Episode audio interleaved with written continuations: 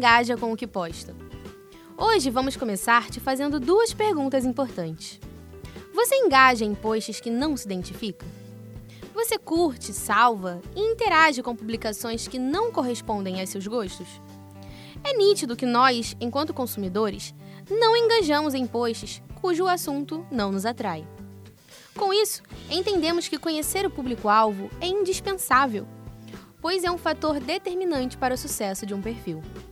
Se seu conteúdo não conversa com o público que você quer atingir, é provável que suas publicações fiquem estagnadas. Ou seja, as pessoas não engajem. É preciso estabelecer um vínculo com quem acompanha sua marca. Para isso, é importante fazer o uso da empatia.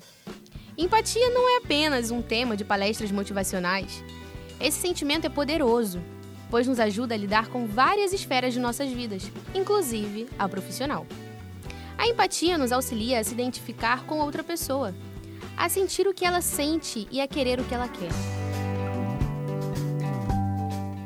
É se colocando no lugar de quem consome que você consegue produzir com eficiência, a ponto de gerar um engajamento orgânico e saudável.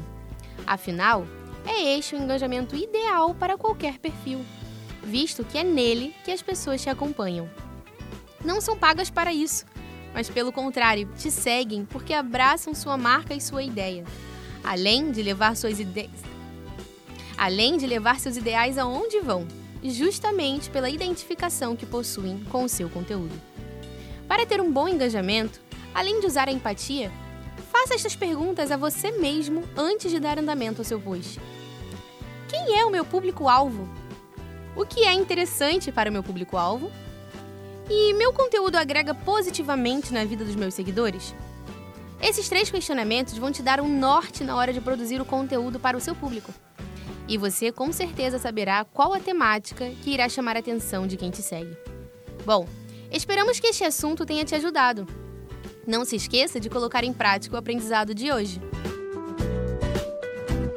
Você pode nos encontrar nas redes sociais através do arroba sapiensmadu para nos contar como foi o seu desempenho depois do que aprendeu.